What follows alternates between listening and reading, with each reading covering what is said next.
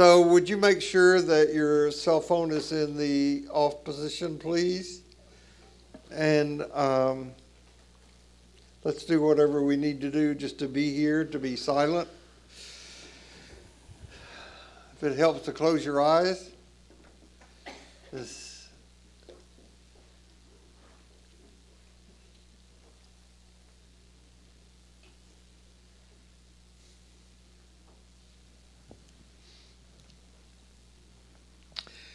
May grace be in our heads and in our thinking. May grace be in our eyes and in our seeing. May grace be in our ears and in our hearing.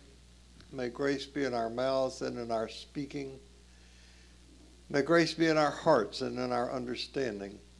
And may grace be in our end and at our departing.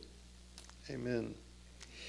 And uh, no matter who you are, no matter where you are on your spiritual journey, you are Celebrated, celebrated here. Thank you. Um, although uh, Roddy mentioned this, I want to mention that uh, a couple of things. Uh, next Sunday, the intention is that for the group that was convened around the work that the consultant did with, for us, will meet immediately after this class, just to give you that input. I, that's what I'm hoping will happen next Sunday.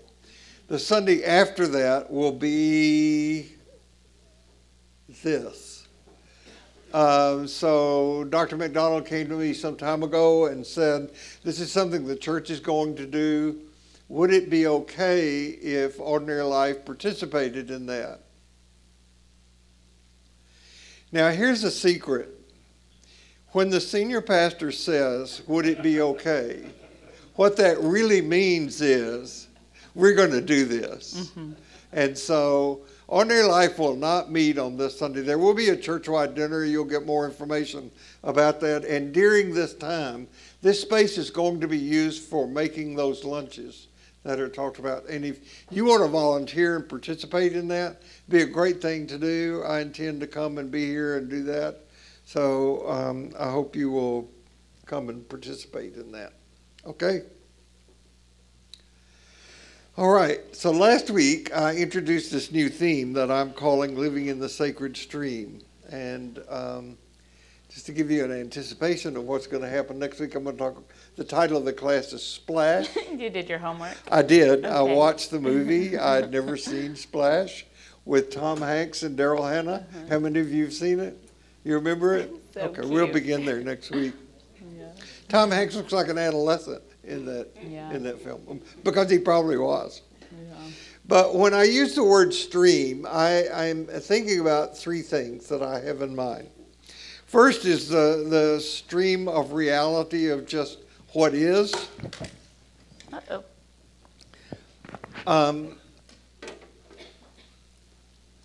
this would involve, among other things, our understanding or understandings about what we're learning about the cosmos, about what we're learning about ourselves, and about what's going on in our culture. This is a this is a vast territory about what is, and um, I want to take a um, thorough time of it. And when I said that it's a vast territory, meaning that I don't want to do a half-assed job of it. I thought that was really funny. and uh, the second thing that I mean by, by the stream is stepping into the stream of the unconscious, both the unconscious that we have and our collective unconscious. And one definition that I use of the unconscious is that we don't know what we don't know, and yet what we don't know often makes tremendous decisions for us. And this is an important thing to know about. And the third thing that I mean by stream is um, getting a source as close as possible to the source of our tradition. And since we are in the Christian tradition, this has to do with learning what we can about the origin of the teachings of Jesus and about Jesus as a person. And most most reputable biblical religious scholars recognize the clear difference between the teachings of Jesus and the teachings about Jesus. Much of what is in the the documents that we call Matthew, Mark, Luke, John, and the other four that I mentioned a couple of weeks ago have been put in the mouth of Jesus by church officials to promulgate church doctrine, and they are things that Jesus never said. So that's a new theme. And I asked Holly to come and sit and tell me her response um, it's appropriate that last night I had a dream then about swimming in an ocean with whales, which is like a gift dream to me. But it will also speak to some of why the stream is sort of um, an image of discomfort. But before Bill introduced this theme for the new year, we had text chain going back and forth about talking about the symbolism of water. We traded a whole lot of titles back and forth, some of them very silly, before landing on living in the sacred stream we marveled at how often this metaphor shows up and how different it looks in different books we're reading, poetry, in scripture, mysticism. It's not only in religious themed books, but also, as I mentioned, in dreams. And also, I find a lot of it in poetry. The water is this fixation in this sort of dystopian sci fi book that you recommended that I'm listening to on audio. It's about the fallout of the environmental crisis that we're currently in. The Ministry of the Future is the title. It's um, like having a news report read back to you 50 years from now. There's too much, there's so much focus on water in this book, on the oceans filling up, but there not being enough for crops, for people, not enough to drink. It reminds me of the Coleridge's famous poem, The Rime of the Ancient Mariner, that says, Water, water everywhere, and all the boards did shrink. Water, water everywhere, nor any drop to drink. Yeah. Personally, I love my dreams when I'm underwater. I, they rarely feel suffocating or scary, but they feel very safe and wondrous. In a lot of these dreams, I can open my eyes and see underwater and breathe underwater like a fish. They're always a way to play for me in the kind of ocean of my unconscious. Water is also one of the earliest images in the scriptures. God broods over the watery abyss, and it's from this endlessly creating abyss that everything else is formed. Language analysis tells us that this brooding spirit, this breath, was distinctly feminine. It repeats, water repeats in the story of the flood. It's critical to the ministry of John the Baptist and the metaphor of rebirth. Evolutionarily, that is a hard word to say, evolutionarily, the human eyeball is adapted from a watery eyeball. It's the same eyeball base as the fish eyeball. So we are, in short, our eyes are meant to be underwater. Water is our initiation, it's our beginning, and it's our destination. I'm a Pisces. I love water. it's a second skin to me. I love snorkeling. I can think of nothing I'd rather be doing on a hot summer day than being on my back in my pool and just floating. But for some reason, when Bill introduced this stream metaphor and I was listening last Sunday, I felt uncomfortable, which was a bit surprising for me. I'll get to this in just a minute, but for the moment, I want to turn our attention to the value of discomfort. This is a growth place, and a place our Western minds have a really hard time landing and being with. We've largely been taught to bypass discomfort or anesthetize it in some way, to medicate it. I can't tell you exactly my aim today is not to tell you exactly how to deal with discomfort or what beliefs to hold in the face of it, but hopefully how to be in it, what we can contemplate as we're in discomfort. I can tell you that discomfort is holy ground. It's a place where things change and happen. I hope that what we leave you with today are ways to acknowledge and attend to it. Well, wait a minute. I don't want you to be discomforted. And I don't want to be discomforted. I don't want anybody here to be uncomfortable. So maybe we should better leave it at that. So no matter where you go this week, no matter what happens,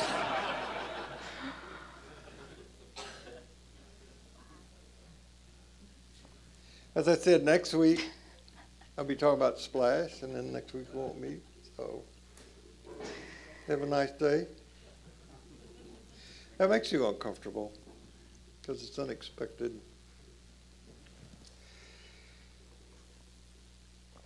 Nobody got up.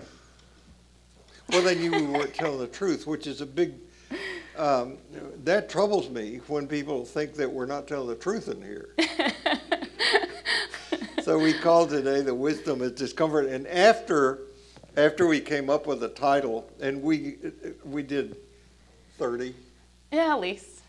You probably have 30 more that you didn't share. Um,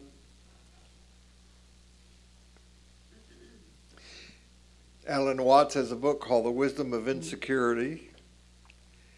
Uh, Pema Chodron has a book called something about discomfort, comfortable with uncertainty is her title of her book.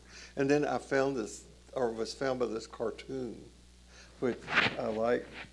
The universe is handing the ego, passing a note in class. You know, somebody used to hand you a note in class, and it says, um, everything is uncertain. That's that's it. Hmm.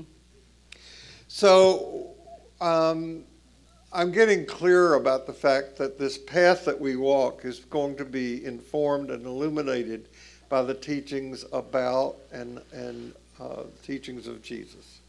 So we're going to start there. But before then, just be aware that when Jesus comes on the scene, the first thing he calls for is a complete revolution in the habitual ways people have of thinking and seeing. Now, to some people, that message was a message of hope because they were on the bottom of that pyramid where they were the expendable and they didn't know what was going to happen next. So if somebody came along and said, I have an answer for you that is going to show you a way out, that's very appealing. That's one of the reasons that the far right is getting so much attention today because leaders all over the world, the far right, are saying, I have the solution. I will be your Savior. And people who feel they have no hope and no place to turn find that appealing. Okay? Those at the top found the message of Jesus to be threatening. And they immediately began to plot how they might discredit him.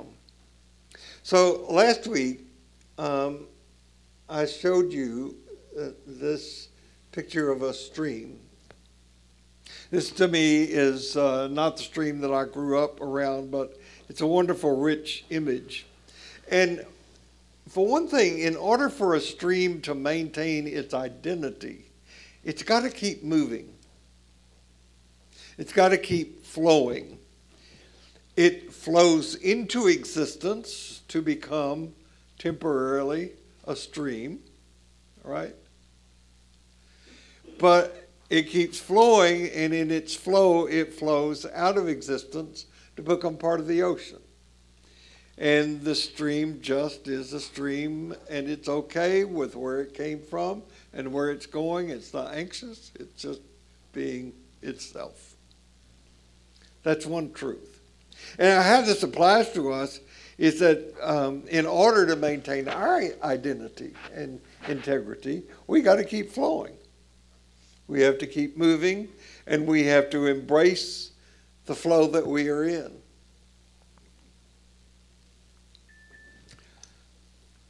So, where are you stuck?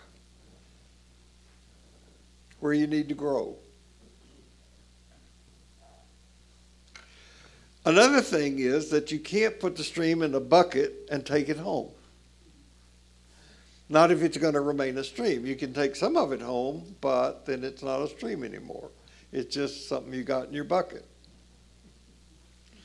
So, in order to have running water, you've got to let it run. You've got to let it go. And the same is true for life. The same is true for God. So, the common error I think that many religions make is that we mistake the finger that's pointing toward the moon. You're familiar with that image, right? For the moon. And religious organizations have encouraged that and then wanted people to suck the finger to get nothing, you know, like we suck a thumb, to get security and not recognize that the finger is only pointing to the moon. So the legitimate use of religious words, images, and beliefs is to express truth, not possess it. We can only know what is. God, ourselves, each other through an open mind, like you see a sky through the open window. Not you can't see the sky by looking up here. You have to go out and look up to see the sky. So next week, when I begin to use the narratives, uh, teachings of Jesus, did that go away? No. Is this one that got I out messed of it order? up somehow, completely. One of the things that happened this week was our slides got into and out of and back into order, which I thought he was playing a joke on me to make me uncomfortable in real time. But so we are going to be a little surprised about whether they're in order. or So not. um, when when I begin next week talking about Splash, about the initiation of the Jesus movement, and this, of course, is that Rembrandt painting that I've gotten smitten with. One of the things that's true about Jesus is that he embraced this teaching that I'm trying to offer now about insecurity. Because one of the things that he said is, you know, the foxes have holes, the birds of the air have nests, but the Son of Man has nowhere to lay his head. That's insecurity, that's uncertainty. Or as Eugene Peterson translates that phrase, are you ready to rough it? We're not staying in the best inns, you know. Yeah. So, with that in mind, we're imagining ourselves on the rough earth floor of this proverbial inn. Let's explore discomfort. I'm going to start with the assertion that all good teaching is disruptive. It should move us out of our comfort zones. I downloaded a recently published compilation of Meister Eckhart's writings that's called The Book of Darkness and Light. He's one of my favorite mystics. He's uh, 13th century, and the intro prompted me to remind myself of Eckhart's demise. So controversial were his teachings that he was brought to trial for heresy by Pope John 22nd and died before the verdict was given. So he wasn't classified as a heretic, but he was being tried for one. His teachings were intentionally paradoxical and challenging. He was a subversive thinker, which is also freeing. In the introduction to his book, it says Eckhart dared to imagine that darkness is what matters most, and not the darkness in general, if there is such a thing, but your own darkness, because it is the one thing you know most about, and without it, you will never know who you are or what it means to desire the light. You will never imagine that what light is all about, and that you always carry it within you. Always. Only when you are in the darkness, he wrote, do you have even the possibility of seeing the light. The darkness is a bit of a stand in or a synonym for discomfort. It's hard to be in the dark. I want to tell you that the lightness and darkness are inseparable. It's not light over here and dark over here, but they're two parts of a whole. They can't exist without the other. And, and said in another way, discomfort is also necessary to our wholeness. It goes on to say that if you want to know this infallible, unwavering truth that is your light within, to stay away from Eckhart. because he doesn't tell you what it is, he guides you to your own self. The purpose of good teaching is not to provide the roadmap with exact directions and precision, but to help us in a way to see underwater, to catch a glimpse of our deepest self and to be startled out of the eddy, the circling and circling and circling that we get into. Good teaching is sometimes comforting, but it's more often than that consciousness raising. So are the translations in this book readable? Yeah. Okay. Yeah. Yeah. Because he's not an easy read. No, he's paradoxical and challenging. so, that's right. Um, personally, when I imagine myself in a stream, part of what makes me uncomfortable is this feeling of being half in and half out, half dry and half wet. Oops, I went one too far. Um, half cold and half warm. You know, you're like, your feet might be cold, but the top you might be warm, but you might be cold because the air. Anyways, there's just not this feeling of being totally submerged.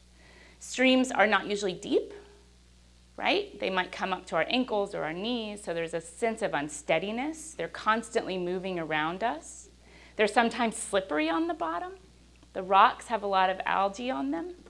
They're neither the beginning nor the end of a water source. They're a water source in motion.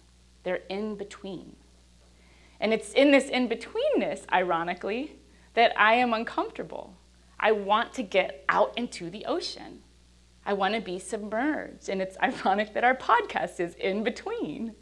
So here we are wrestling with this in betweenness all of the time, and it's the place where I feel the most uncomfortable. But we can't actually escape it. No matter how hard we try, that is where we always are.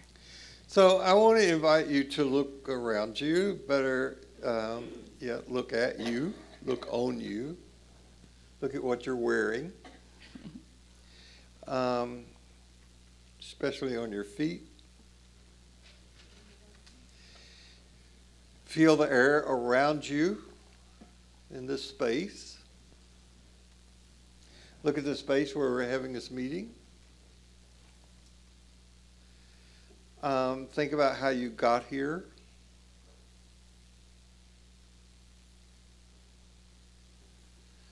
I don't know what you did last night, but the other night we went to the symphony. Think about how you spent your evening last night. Think about where you slept last night.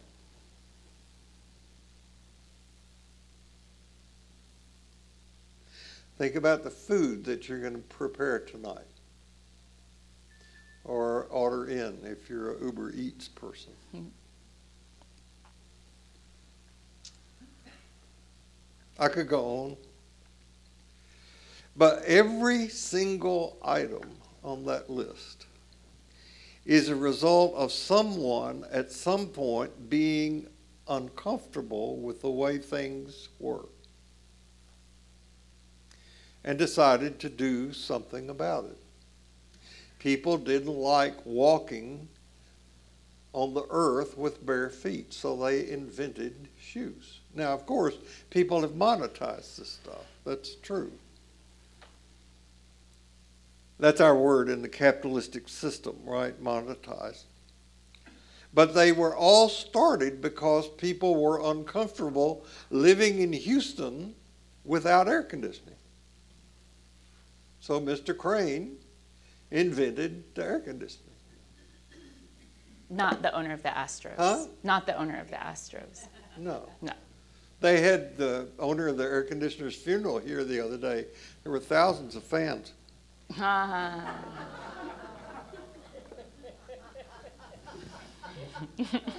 That's not in my notes. It's a, it's a condition. I'm sorry. No. So the advertise cater, uh, the advertisers cater to this and tell us there's something that you don't have, which you have will make you more comfortable than you are now because you don't have it.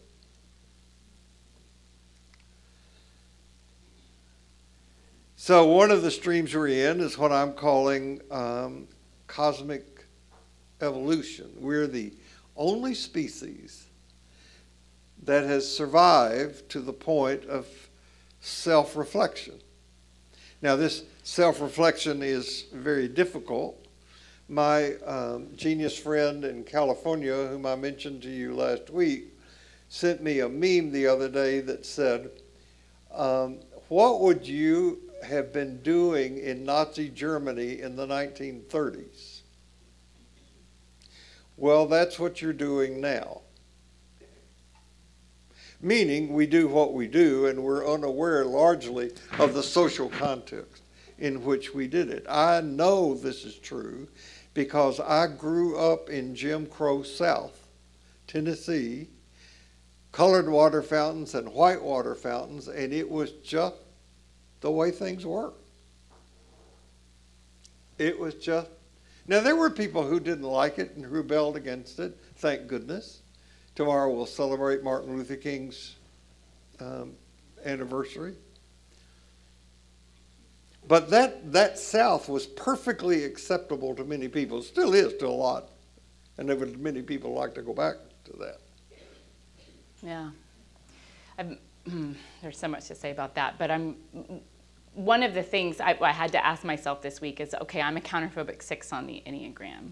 I like am driven by fear, but I also, as a counterphobic six, dive into the fear. So, what does she do with discomfort? She challenges her favorite teacher and friend, who, by the way, also confessed to being uncomfortable with the stream image. We both were kind of like, yeah, a little edgy. That he needed to do, we needed to do an active imagination meditation about the stream and imagine ourselves in it as part of our daily spiritual practice. Guess who did her homework? did you ever do your homework? so, as a counterphobic, I did the homework halfway. Halfway? Oh man, that's so in between of you. I know.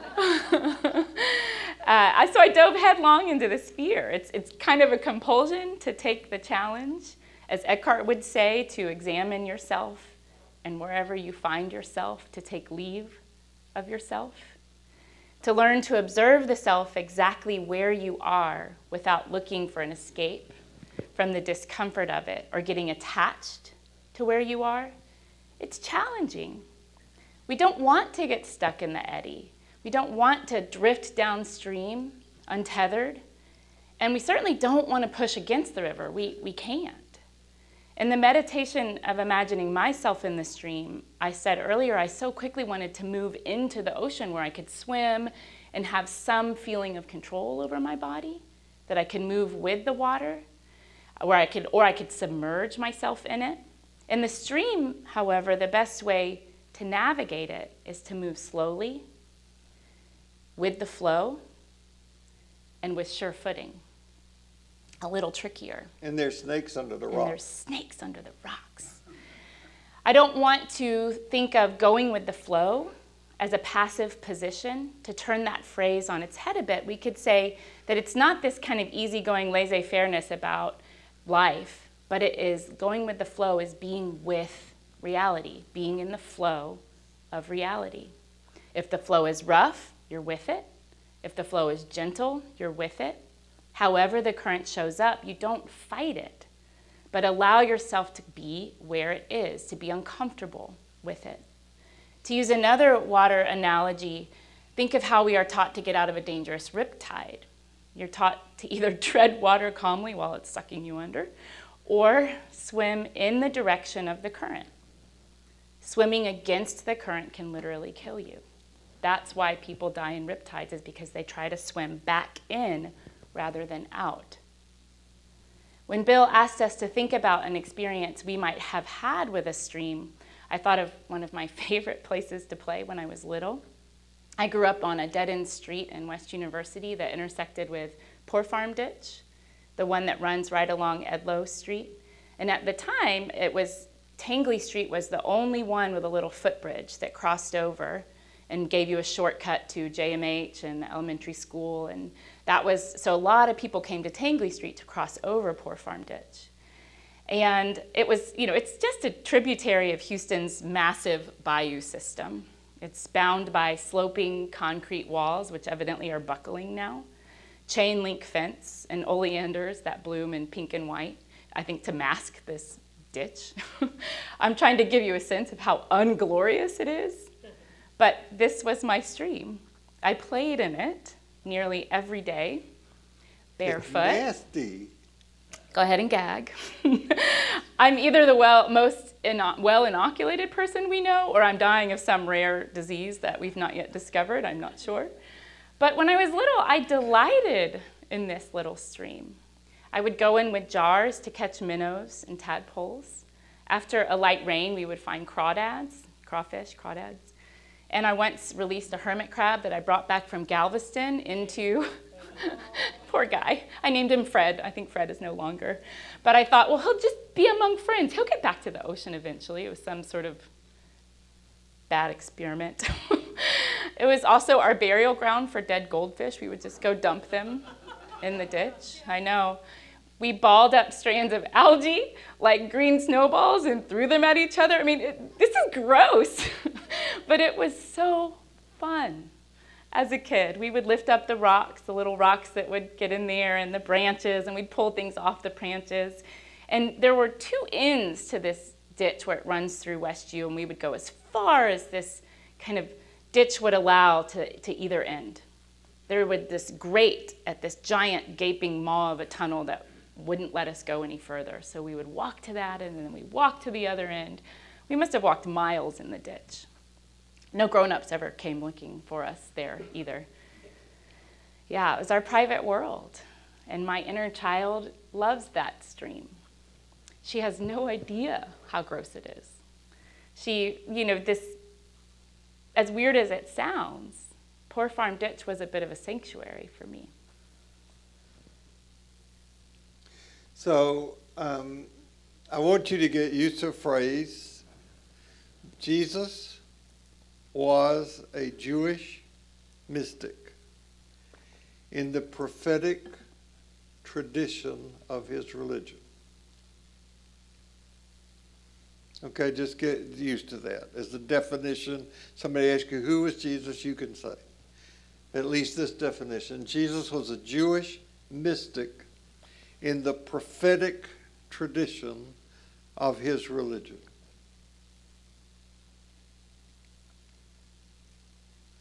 So you will see next week that his story begins with this clarion call that comes from the prophetic tradition, Isaiah.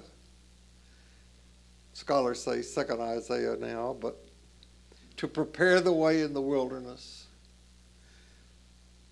to make clear a way that we're going to try to follow.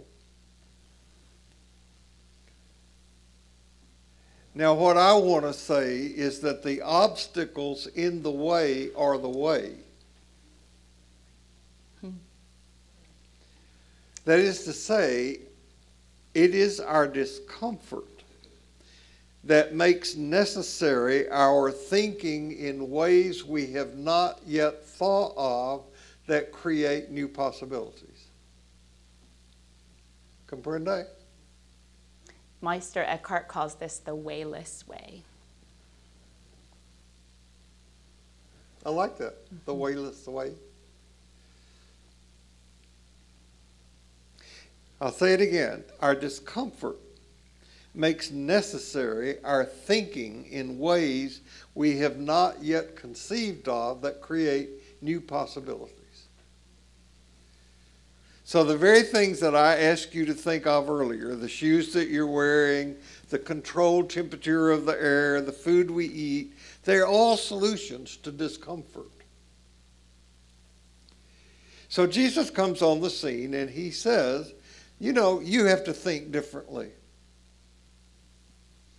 It didn't say you have to behave differently initially. What he said, you have to change the way you think. Now, every generation creates a culture. I mentioned a minute ago that Nazi Germany created a culture. We are living in a culture right now, probably several. I was thinking when I was uh, mentioned earlier about living in Jim Crow South, uh, it was while living in Jim Crow South that this country added to the Pledge of Allegiance one nation under God. What in the world does that even mean? And why did we do that? I mean, there's an answer to why we did that, but and what effect did it have? What is the use?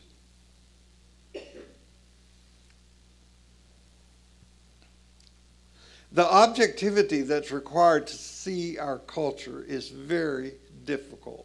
I can't see very clearly the situation that I'm in. It's like trying to see your own eyes. It's very difficult to do. That's why we have prophets. And the problem is we don't like prophets because they make us uncomfortable. Our boss here, my boss here, is not called St. Paul's senior prophet. He's called St. Paul's senior pastor. Pastor's comfort. Chaplain's comfort. Prophets strike. They come in, they say what they say, and then they get out of town. And Jesus knew that. He moved around a lot. I uh, I close my daily practice now. Um, have I ever mentioned having daily practice to you? Did I mention you forgot to do the one I assigned you this week? you can tease me about it. It's okay. Um, I'm a seven on the Enneagram. Holly mentioned that she's a counterphobic six. Sevens are head type, so um, my daily practice starts with usually I write down my dreams and then um, I read uh, something, uh, and I have a set of readings that I end my daily practice with, and um, it's included. I change it over the over time, but I've kept the what's known as the prayer of Saint Francis is the concluding part of what I read for a long time now. It's called the Prayer of St. Francis. It was not written by St. Francis, it was written by a priest, um, Roman Catholic priest uh, in Paris, sometime around 1912. It doesn't belong to St. Francis. But it's wise, it's useful, it's um, great spiritual guidance, and it's easy to, to learn. What does that say? Oh, well, that's out of order. I'll find it. Um, that's out of order. There you go. Okay, here, here it is. There. You can memorize this. It's the first verse of it. Lord, make me an instrument of your peace. Where there is hatred, let me sow love. Where there is injury, pardon. Where there is doubt, faith. Where there is despair, hope. Where there is darkness, light. Where there is sorrow, joy. It's easy to remember. I'm, I'm reading Christian Wiman's new book. Um, Zero to the bone. Huh? Zero to the bone. Zero to the bone. Oh, I love his stuff. And he says there's something to be said by memorizing things by heart. Not by mind, but by heart put this in your heart. So you can memorize this, right?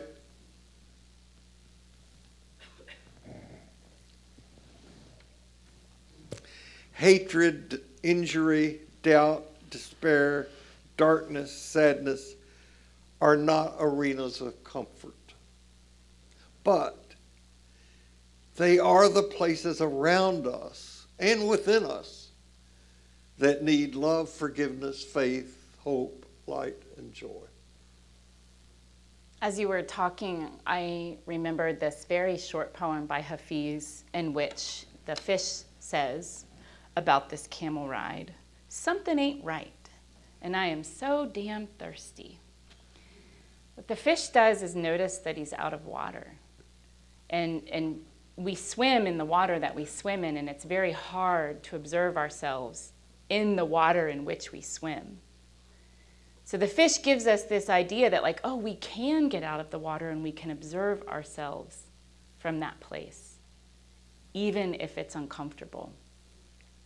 And what comes up for me as I shared the image of my stream from my childhood is this discrepancy between my adult self who feels uncomfortable with the stream and my child self who felt nothing but curiosity and delight about it. Where did she go? And is she recoverable? She's in there. I turned to some different wisdom teachings this week about the stream and water, which in some cases became that full on water metaphor, but they are relevant enough to today's teaching. What I'd like to invite from you is a sense of, in, of curiosity and play, your inner child. For me, this comes through poetry. Poetry delights me. Guided imagery, I'm a very visual person, so imagining myself in a stream was a really important thing for me to do. Can I see it? And then creating art is a big one for me as well. For you, it might be something else. It could be a mindful walk, listening to the nature sounds, and difficult in the city, but they're there. Whatever helps you to kind of peek under the rocks or move the sticks around a little bit, hopefully encourages you to be in an experience of yourself as part of the stream, not separate from it. The night that we settled on this title, Living in the Sacred Stream, this, this Hafiz poem found me. I have a book called A Year with Hafiz. And it reads I used to know my name. Now I don't. I think a river understands me. For what does it call itself in that blessed moment when it starts emptying into the infinite, luminous sea and opening every aspect of self wider than it ever thought possible? each drop of itself now running to embrace and unite with a million new friends. And you were there in my union with all, everyone who will ever read this page. When we enter into the sacred stream and allow for that holy discomfort, like the river, we may come to unknow our names, but know ourselves in a much wider way than we ever thought possible. Discomfort is an invitation to unknow, to unknow the things that we think we know, and to be curious, and then to relearn, to re know, to take leave of the self in some way, of all that certainty that we think protects us and identifies us, and then to recover the self in a deeper way. There's a book Bill mentioned, Unbinding, and yes, it is a, a difficult read. It's, um, but it's really good. I think if you take it slow and take it in bite-sized chunks, it's really an apt metaphor. And she uses the stream as a way for being and seeing. Getting out of the eddy and into the stream is an attention, an invitation to attentiveness, to pay attention. If we are to see the eddy as a separate entity that remains ignorant of both itself and everything around it, circling and circling and circling and circling. It's not aware that it's connected to the stream. As the poem says, it hasn't widened its sense of self yet.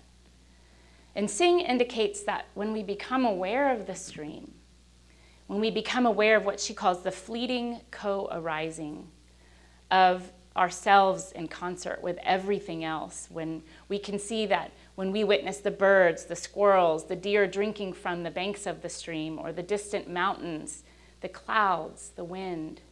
That's a moment of awareness. We become aware of everything around us. In the city, it may look like, oh, tuning into the traffic noises with the rustle of the trees, with the chirping of the birds. I don't know if anyone else has noticed that in Houston we hear fewer birds now. If there's any people who listen to that. But we're part of all of that. When we get out of our eddy mind by entering into the stream, we're part of and witness to a moment in cosmic time, a moment in evolution. This is, to me, about noticing the dynamic quality of every moment. It's about curiosity and engaging with the things around us and bearing witness to this kind of overwhelmingly beautiful but also heart wrenching fact that we are not separate. And we realize our not separateness. We also realize that we are responsible to and for one another. We are all responsible for one another. And to cultivate that awareness is to have some humility that we're not yet there. We always need to be in the stream. If I enter the stream with this mind, with curiosity, with that childlike play to kind of lift up the rocks and the branches, I'm suddenly I'm less self-conscious about that half in, half out state. I'm less worried about slipping on the rocks, and I'm more aware of my surroundings. When I was a little girl, when my bayou stream, however gross it is, was part of me. Probably literally is in the bacteria that I cultivated because of it. And I was part of it. I was awake to this reality because I wasn't self conscious about it. I wasn't overthinking. I wasn't so trained in that overthinking mind. I was more free. And with this carefree wisdom of a child, I was what Singh calls being a stream enterer. So many of us get so far away from our innate curiosity and sense of play. And maybe our also complete and total lack of judgment about what's sanitary and what is not. But that aside, what does it take for you, for us, to re enter the stream with curiosity and play? Do we have So, time for this or we need to um, move I, on? I, I, I'm thinking that we are entering a period of time. You know, all the pundits are writing about how 2024 is going to be such a year. Hmm. Um, I think we're ripe for moving into the sacred stream. I'm pleased with the theme. Um, Holly mentioned earlier Meister Eckhart, um, and I asked if the book that you got, which I don't have, it's a book I don't have. Well, you can, I'll, I'll get it for another you. book. I know where to get books. Um, we we quote him frequently because um, he's he's in a lot of sources that we read. He it's difficult to read as a direct source for me. Um, I have to read him the way Jim Finley says to read, to write it down in what I think he's saying, and to write that again in my own words. And it's just, it's work to read Meister Eckhart. The quote that we love by him is, "The eye with which God sees me is the same eye with which I see God." That's non-dual teaching, and uh, and and and he he also prayed this prayer. Um, uh, God rid me of God. I mean, so here you have this um, devout believer, outstanding theologian, saying what sounds like this absurd line. And what he wanted to be free of were ideas about God, beliefs about God, even good ones, because they limited his direct experience. And that was what he was focused on. So you and I, we live in the culture that we can't see, but it is one where we are taught to observe, not to engage. We are taught to be passive. We are taught to be entertained. Right? I mean, even people now, when you ask them, What was your experience of going to church today? Well, I didn't get anything out of it. And, and I just want to scream, you're not supposed to get anything out of it. Just to do it. You're not supposed to get anything out of spiritual practice. If you approach spiritual practice with a needing to get something out of it, you're going to be disappointed and quit within days. So we can stand on the bank of the stream and observe, that's an option. So I'm going to put on my Meister Eckhart hat and give you a really mixed message because every truth is a coin that has two sides. So, as I said, we get into the stream with no idea of getting anything out of it. I know I get teased about encouraging you to have a spiritual practice, but um, do it. But do it with no thought of getting something out of it. We do spiritual mm-hmm. practice not to attain, but to experience. And as I've said about that or about the teachings in ordinary life, there's nothing in our culture that supports what I've just said. So, in any of the senses that I'm using the word stream in this theme, whether it's about what is, whether it's about the unconscious, whether it's about the teachings that we attempt to follow, the goal is to abide within these realms and not ponder them from afar. Get the difference? We get into the stream, to do two things to wait and to pay attention.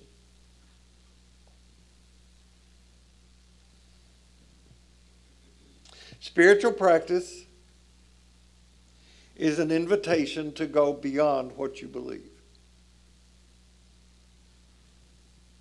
Spiritual practice is not about improving yourself. It's not about becoming better at something. There's nothing about you that needs improving. Just be aware. And, and, and be aware that in this present moment you can't define it or divide ourselves from it. The rule for authentic spiritual practice is look, see, pay attention. So the mystery of life is not a problem to be solved. It's a reality to be, to be experienced. That's one side of the coin. Now the other, the other side of the coin is so paradoxical. If you do it with no thought of the outcome, the payoff is tremendous.